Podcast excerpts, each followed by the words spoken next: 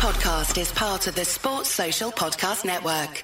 This is Brandon Phoenix, a k a. I Also Hate Pitt, joined by my brother, Jeremy J. and Fiend Phoenix. We are the Raspy Voice Kids. We do the Raspy Voice Kids podcast. If you love West Virginia University, you will love our podcast. If you don't care about West Virginia University, you will love our pop culture segment. It begins every single episode. You can join in the fun anytime, any place. Get at your boys.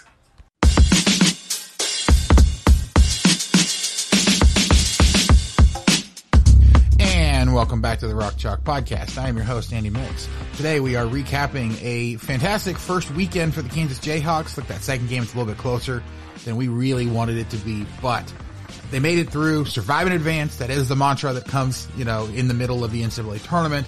Uh, so the, the men were able to move on to the second weekend. We'll be playing in Chicago this upcoming weekend against a, a group there that I don't think was quite what we were expecting, but here to break it all down, to help me talk about all of this, coming back to the podcast, it is Steve Fetch, one of our analysts over at Blue Wings Rising. Fetch, how you doing today? Hey, good. How are you doing? I'm doing pretty good. So that tournament, um, there was a little bit more chaos than I think even I was planning for. Like, what, what were your thoughts on that first weekend of the tournament? Yeah, I mean, it seems it seems like every year it, it kind of will will surprise you. Um, I mean, the two that, that stand out to me obviously are Saint Peter's over Kentucky, um, and then probably the the game of the tournament thus far in my mind, that Baylor North Carolina overtime game where, you know, it seemed like North Carolina had it all sewn up, and then Brady Manek gets ejected in the second half, and then Baylor makes that huge comeback and, and takes it to overtime, which was crazy. And um, I think everyone in the world, myself included, thought that once Baylor got it to overtime, that they were going to win by, you know, I mean, as many as eight or ten points. They just had all the momentum, and Carolina had some guys fouled out and stuff. So uh, great fortitude by by Carolina to win that one. Obviously, you know, if you're a, a Big twelve fan as a whole, you know, you're a little disappointed, but um, still a, a great weekend of basketball. Yeah, I mean, I was a little bit disappointed mainly because I had, like, I thought that Baylor was going to go a little bit further than that, and kind of had picked them in my bracket. My bracket wasn't a complete mess before that game, but, um, yeah, no, it, it, I mean, it was also one of those things. I, I, I do want to get your thoughts though on that ejection though, because I've seen a lot of people that have a real big problem with the ejection. I mean, the way I kind of saw it, the way that that game was, and, and it's honestly a theme of the entire tournament. That was probably, or I thought it was one of the worst officiated games that I had seen ever. Um, and then the T C U Arizona game, I think, won up that even worse, but it seemed like the refs let North Carolina get away with a lot of stuff early in that game, which kind of escalated the situation, got Baylor frustrated, and they lashed out a little bit, and Manek decided to uh, kind of up that.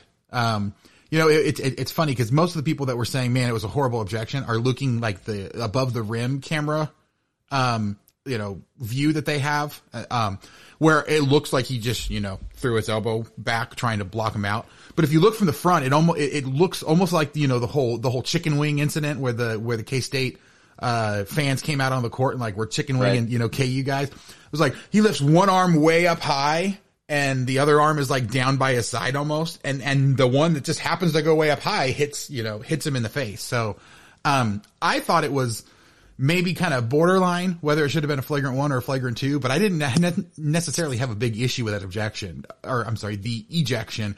What were your thoughts on that? Did did yeah. you think they kind of went a little overboard, or were they trying well, trying so to bit, bit of ahead. a bit of a cop out here because I didn't see it live. Um, you know, once Carolina got up by so much, I was like, I got some stuff to do. You yeah, know, there's going to be other games on. I want to you know get get some stuff done before the Kansas game and stuff. So I didn't see it live, and I kind of am of the mindset that if you can't, you know, determine it live, it probably shouldn't be an ejection, that sort of thing, unless it's, you know, there's obviously, you know, if you just flat out miss it and don't see it type deal. Um, so I guess, you know, from that standpoint, the people who did see it live, you know, seem to think that it probably should have been more a, a flagrant one type deal. But, um, you know, I don't, I don't have a huge problem with it. Um, you can't really have guys elbowing each other in the face and stuff like that in basketball. So, Um, you know, one of those things where I, I'm sure Manek, he was getting frustrated, you know, in the stuff I was watching beforehand, getting frustrated by the, the antics that Jeremy Sohan was doing. And, you know, those antics certainly continued more towards the second half and, and into overtime and stuff. So, um, I get it. Tempers run high. I, I'm sure he was frustrated and stuff like that, but, um, and it's, you know, a twenty-five point lead or whatever. At that point, you kind of think that nothing's really going to happen, um, in terms of being in danger of losing the game. So, um, that, that part of it almost makes it swing more towards more intentional to me, just, just because it's not like it's a close game where you have to be extra careful. But um, I guess after, you know, just watching the replay, I think the replays um, made it look worse than what, you know, I kind of saw described on Twitter and stuff like that. So, yeah, I mean, it, it was one of those things where I, I said live, I was like, oh man, that, that could be a flagrant. You know, like when, when they actually originally called it, I, I thought it should have been a flagrant one.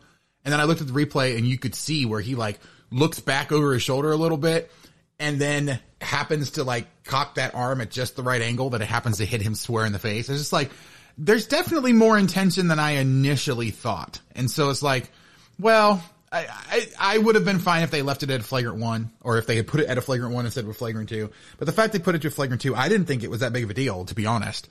Um, I, I, like everyone else, kind of figured that, well, Baylor's so far out of this that you're going to eject that guy. You know, it's going to kind of send the message that you want to send that you, you know, you can't.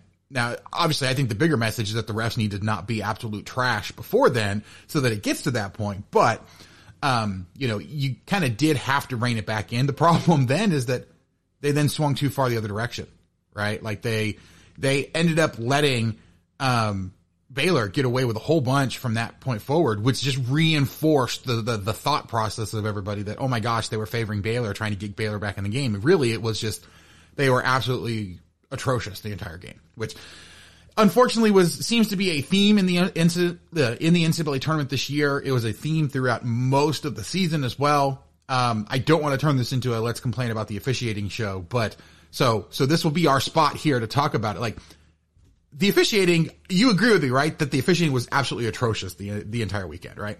Yeah, they've been terrible uh, across the board. I mean, I said this a couple times. I mean, it, it's not a good look for the sport when it seems like anytime there's a game that's within, you know, twenty points um, results-wise, that the losing team can say, well, the ref sucked and have like a legit complaint. Um, I mean, I, I think there were quite a few calls in that uh, um, in that Kansas game that, you know, if Kansas would have lost the game, they could have had some major complaints. I mean, the Jalen Wilson, you know, trying to draw the charge, that was like the only charge call in the history of the world that didn't get called. And then that one where um, he got fouled going to the basket. And, and then, you know, Ryan Hawkins was out of bounds saving it and Creighton got it late. Um, and then on the flip side, I mean, there were, you know, some calls that went Kansas's way that, you know, maybe shouldn't have either. That, you know, McCormick block, it did look like when he followed through, he hit, um, I, I think it was Kaluma, but I forget, um, in the head. Um, so, I mean, it's just one of those things where um, anytime you lose the game, it's like you can be like, well, the ref sucked and have a point. And I think that's, you know, certainly a problem going forward and something that they, they probably need to fix somehow. Yeah. So, I mean, the refs did not have a great weekend, but you know who did have a great weekend?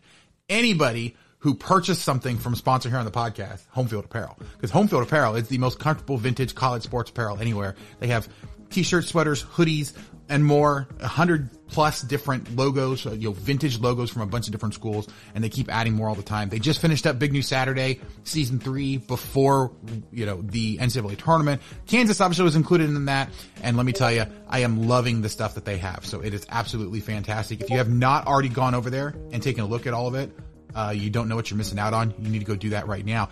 During March Madness, they actually are running what they're calling their third month mania specials. Um, you guys already missed out on the mystery boxes. Not sure if those are coming back or not. They, they, they might be at some point, but they are running all kinds of specials, introducing new shirts for teams that made the Sweet sixteen, doing a whole bunch of great stuff. So go on over to homefield apparel dot com. Check it all out. If you use promo code chalk twelve, you can get fifteen percent off your entire first order, and all orders over one hundred dollars for free shipping. I can guarantee you, you are going to find all kinds of great stuff, not just K U stuff. There's a whole bunch of other things from other schools that have fantastic logos that I promise that you're going to love. So again, head over, on over to homefield apparel dot com.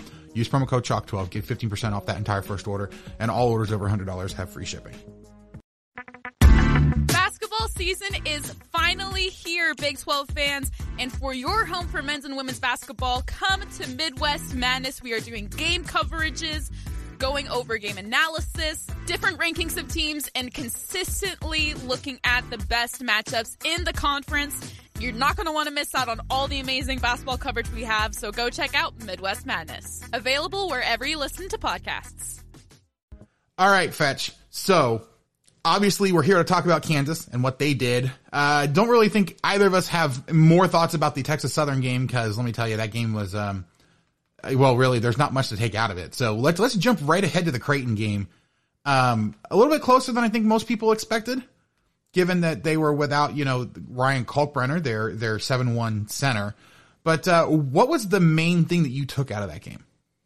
Yeah, I think, you know, you're you're right. I mean, but uh, on the other hand, you know, a little tougher to prepare for a team when you have literally no film on what the makeup of that team is. Um, I also think, not that they would necessarily would have been easier to attack with Kalkbrenner in there, but maybe a little bit straightforward, you know, kind of a, a big man who's not super mobile. You can kind of pull him outside and, and attack him that way, and you kind of know what you got. Whereas they did kind of have to uh, adjust on the fly on both ends on Saturday to the lineup that was out there, and, and they did a good job, and, you know, did a, a pretty good job um, absorbing a couple of really good games from uh, Alex O'Connell and, and Arthur Kaluma. Um, and, I mean, Ochai Alexander had a nice game as well, too, so.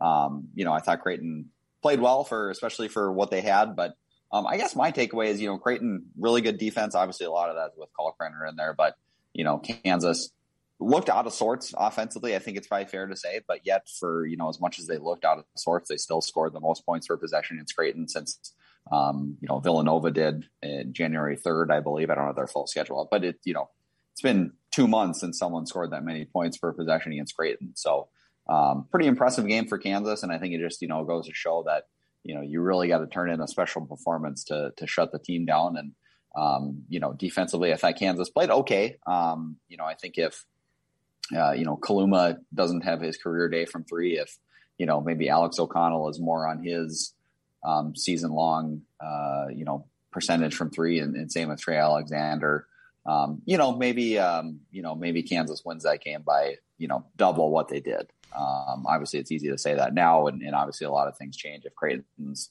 you know, not shooting the ball well from three, maybe they adjust and, and shoot a little bit better from two, that sort of thing. But, you know, I think when you, when you break it down to the, you know, the things that Kansas can actually control, the two point defense, stuff like that, I mean, I thought they, they played pretty well. So, um, seeing some doom and gloom out there about how, you know, they only won by seven points or whatever, but, you know, win's a win. Um, I don't know if we'll talk about the Providence game much at all, but I mean, they've been proving all year that a win's a win, and, you know, whether you win yeah. by one or a hundred, it, it still, it still goes in the W column. So, um, that matters a little bit, you know, predictably going forward, but in terms of results wise in March, uh, if they win by a point, that's good enough for me.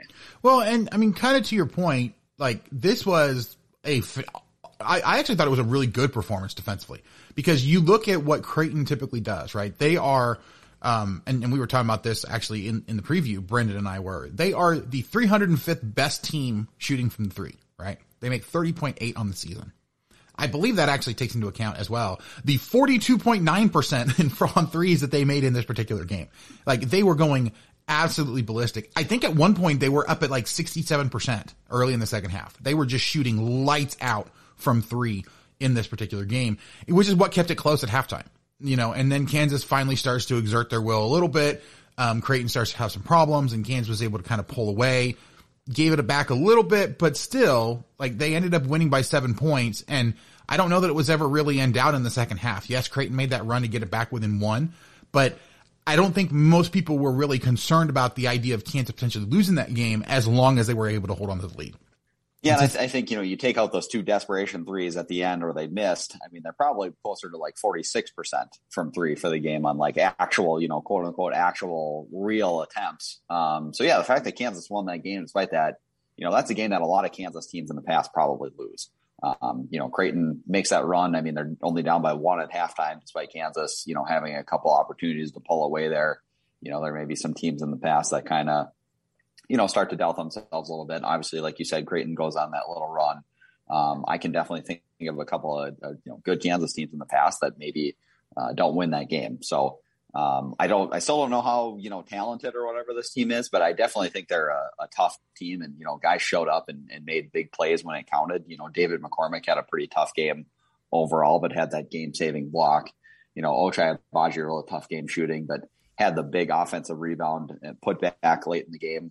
Um, you know, Jalen Wilson had a rough start, but finished with a double double. I mean, just, just guys, you know, kind of, um, fighting through some tough starts to, to have, you know, big plays when it counted. And then obviously, you know, their new secret weapon, Remy Martin, kind of, kind of saving the day once again. So, Yeah, um, I I, I want to talk about Martin here in just a minute, but the other thing kind of defensively that I honestly was really impressed by, and, and I wonder how much of this is just the fact that Ryan Kalkbrenner was gone, but, you know, they typically, they being Creighton, are, you know, a fairly good inside shooting team. fifty-three point three percent is, is typically what they do.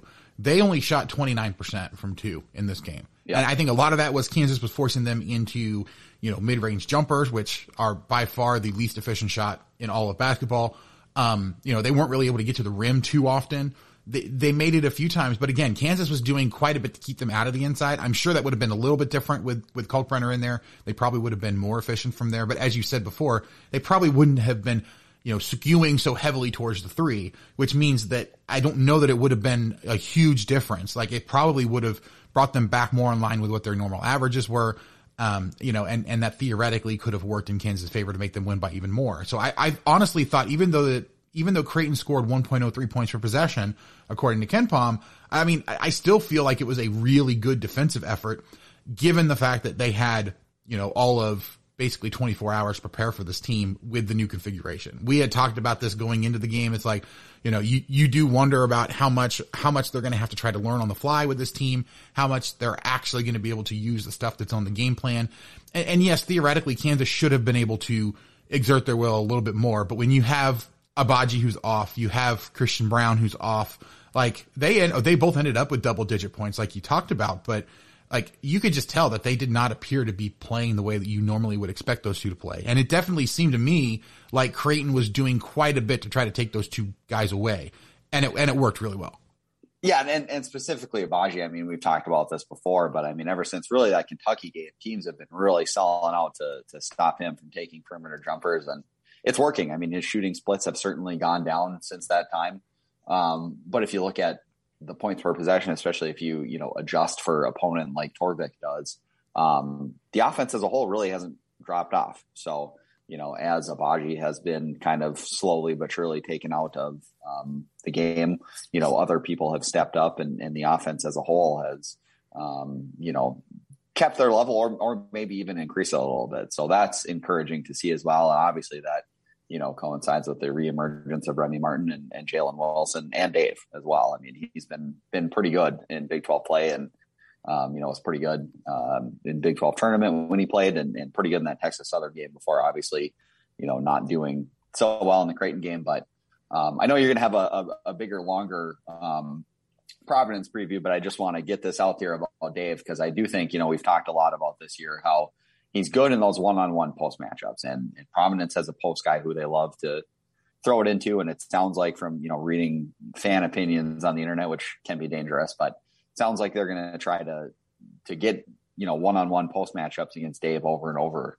Um, and if they do that, I mean, I, I think Kansas is going to have a, a pretty comfortable win in front of them. Um, cause I, I don't think that's the way you score on Kansas. You can score on them a lot of ways, but I don't think one-on-one post matchups against Dave is, is the way to do it.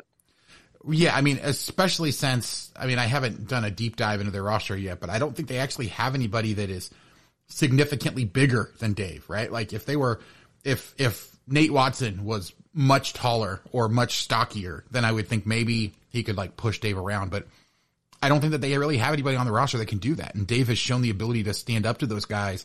You know, like he he stood up to, to guys like Eddie Lampkin, you know, really well, right, on, on, yeah, exactly, on T C U. Yeah. Like the teams that you see guys that theoretically could give Dave problems, he's done fairly well, especially recently, of stepping up to that challenge and performing at his best at that point. So, yeah, I would expect Kansas to have a really good game, especially David McCormick in that particular game coming up.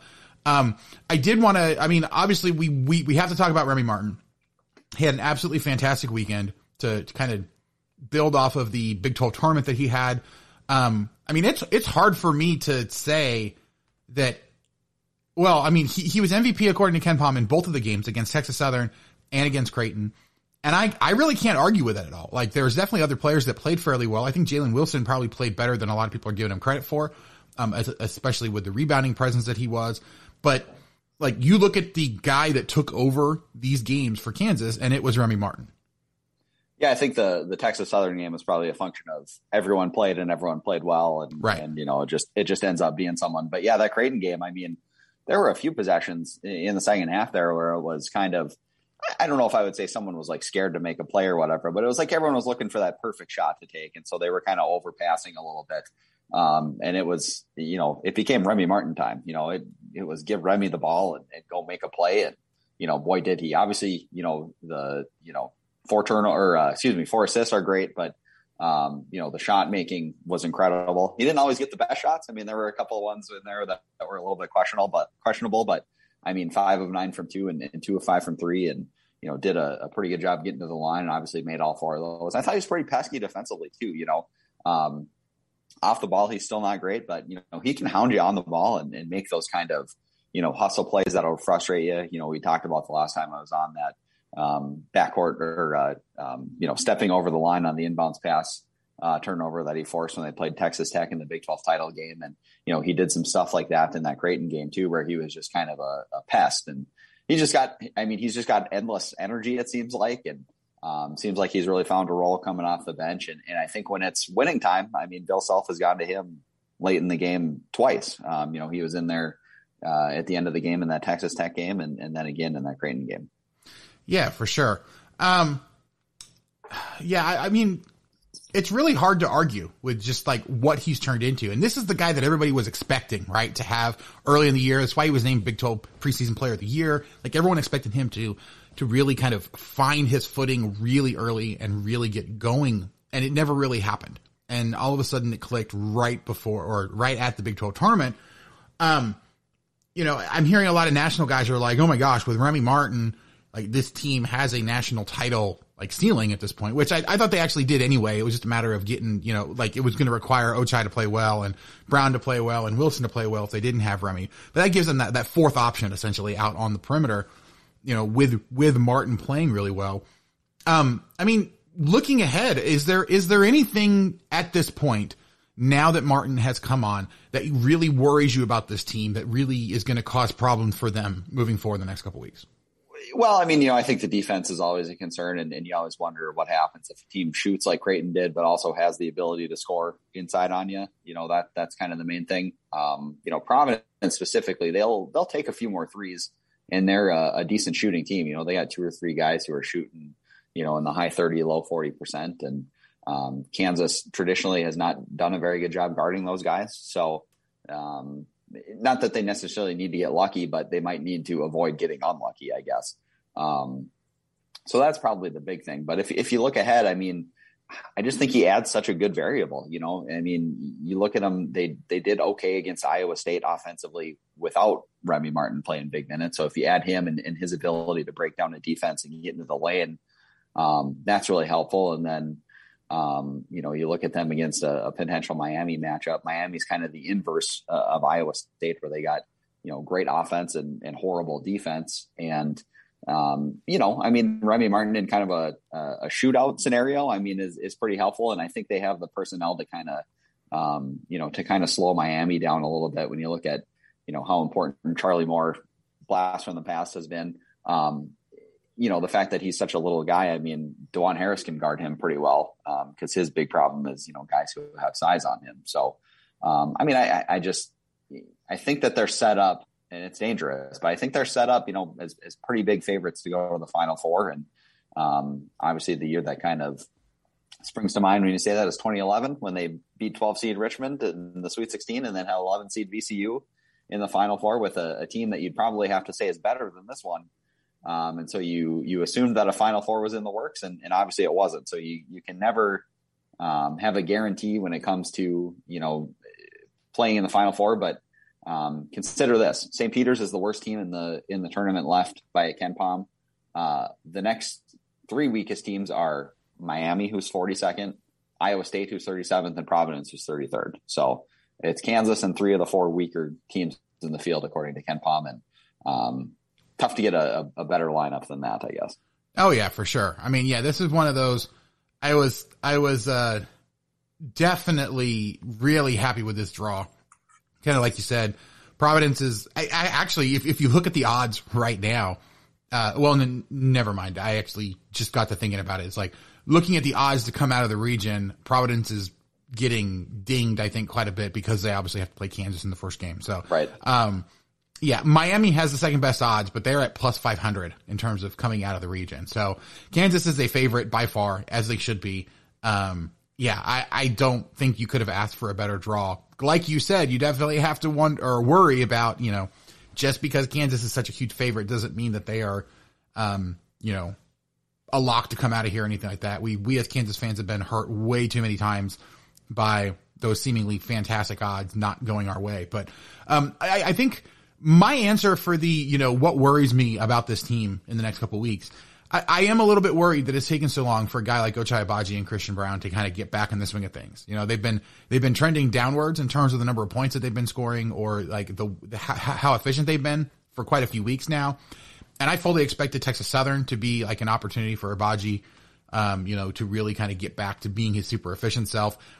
You know, he was better a little bit, but he wasn't super efficient. I mean, he had eleven points on uh, fourteen shots. So, like, it took him quite a bit to get the points that he had.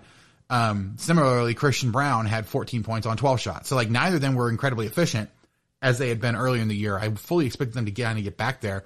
And then it wasn't it wasn't any better against Creighton. So, I, that's what I'm kind of worried about, you know, is is the potential that they are going to be fairly inefficient and that Kansas is going to have to try to find offense everywhere else instead of getting it from them. I, I don't know that it's going to continue. I like, I, I still have a lot of confidence that Agbaji can get out of the slump, that he will get out of the slump at some point. The question is going to be, is it going to be enough? Is it going to be soon enough for them to not run into any other issues? So right. that, that, that's what my worry would be.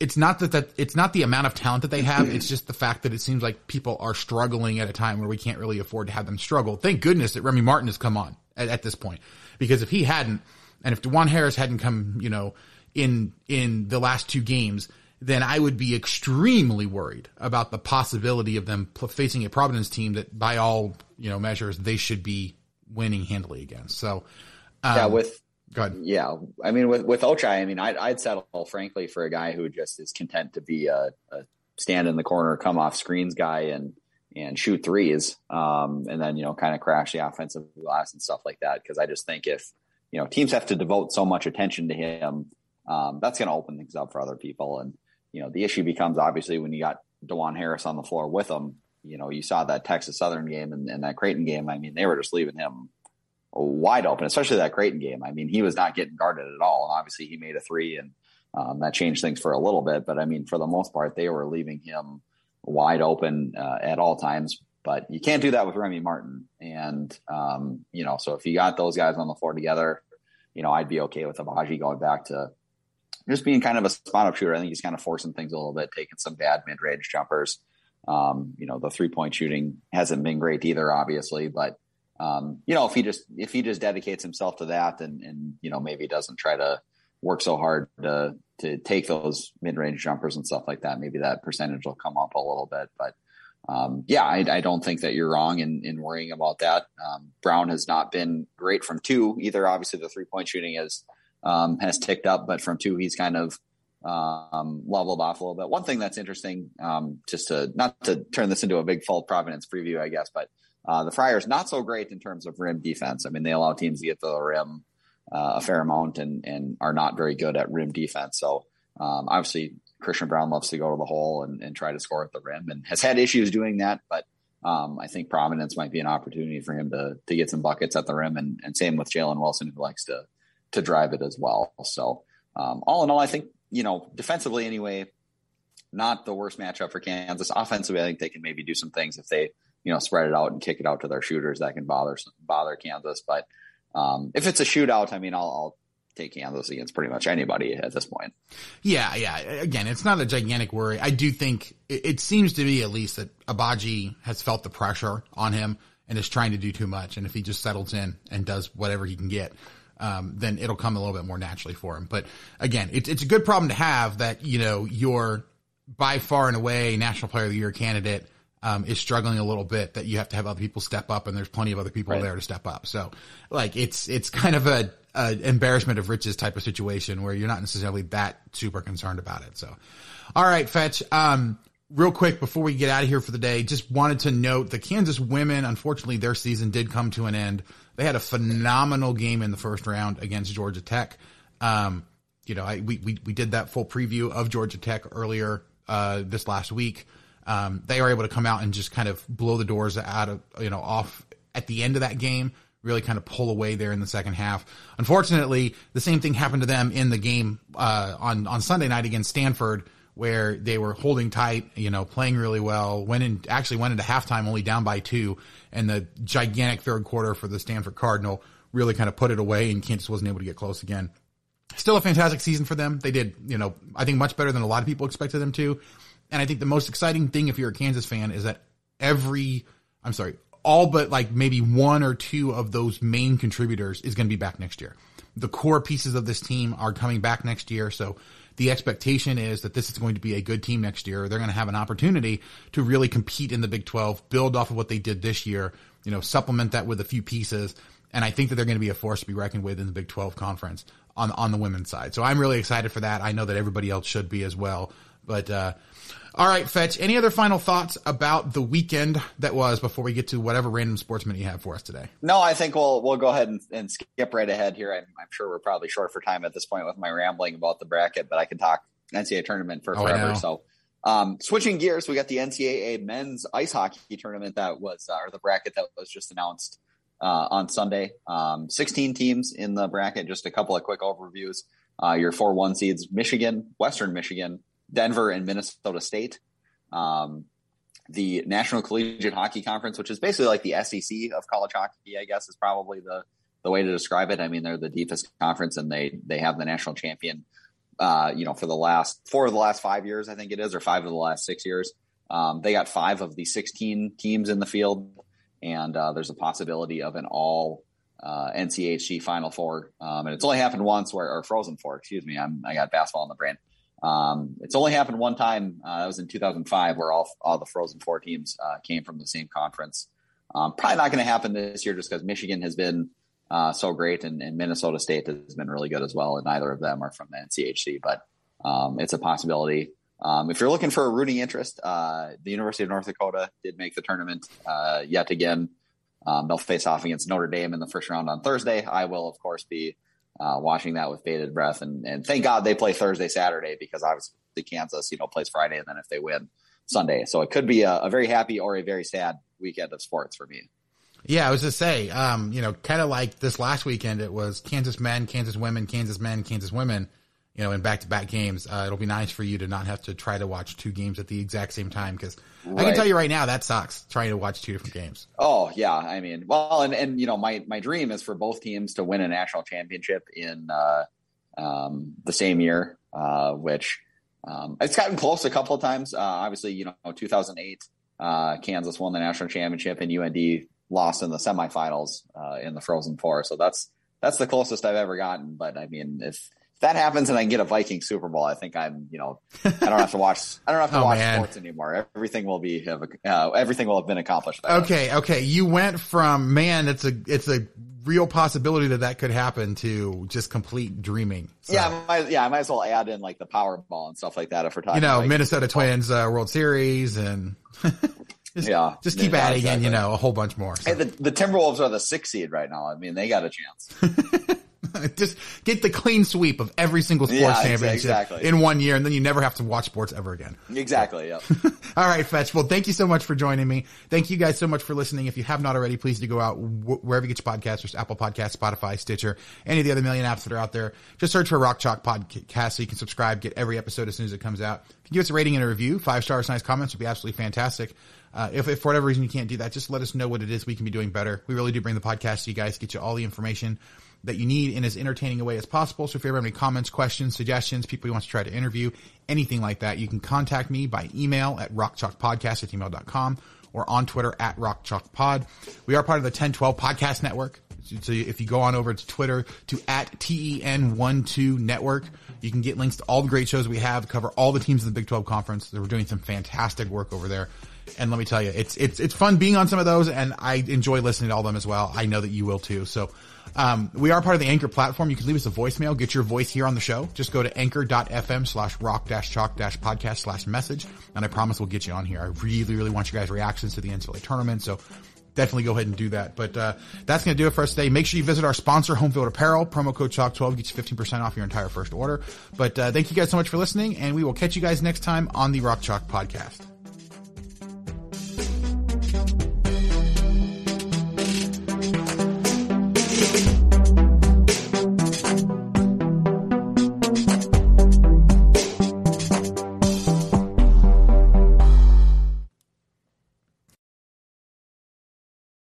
Welcome one, welcome all, and yes, I want you to listen to the Tortillas and Tanks podcast presented by ten twelve Network. If you are a fan that is of a team that has twelve wins, going to the national championships every year, that just loves to talk about all the success that your program has had, well, then you're probably not a Texas Tech fan. However, if you are a fan that just likes to really be in it every week, and and really have a real good shot at winning it, you're also probably not a Texas Tech fan. However, if you have really high highs and really low lows and really drink quite a bit, you might be a Texas Tech fan. So come along and party with us here at Tortillas and Takes. We're going to sit back, crack open a cold one, eat some tortillas, and, and as always, we're going to stay wrecked, people. Sports Social Podcast Network.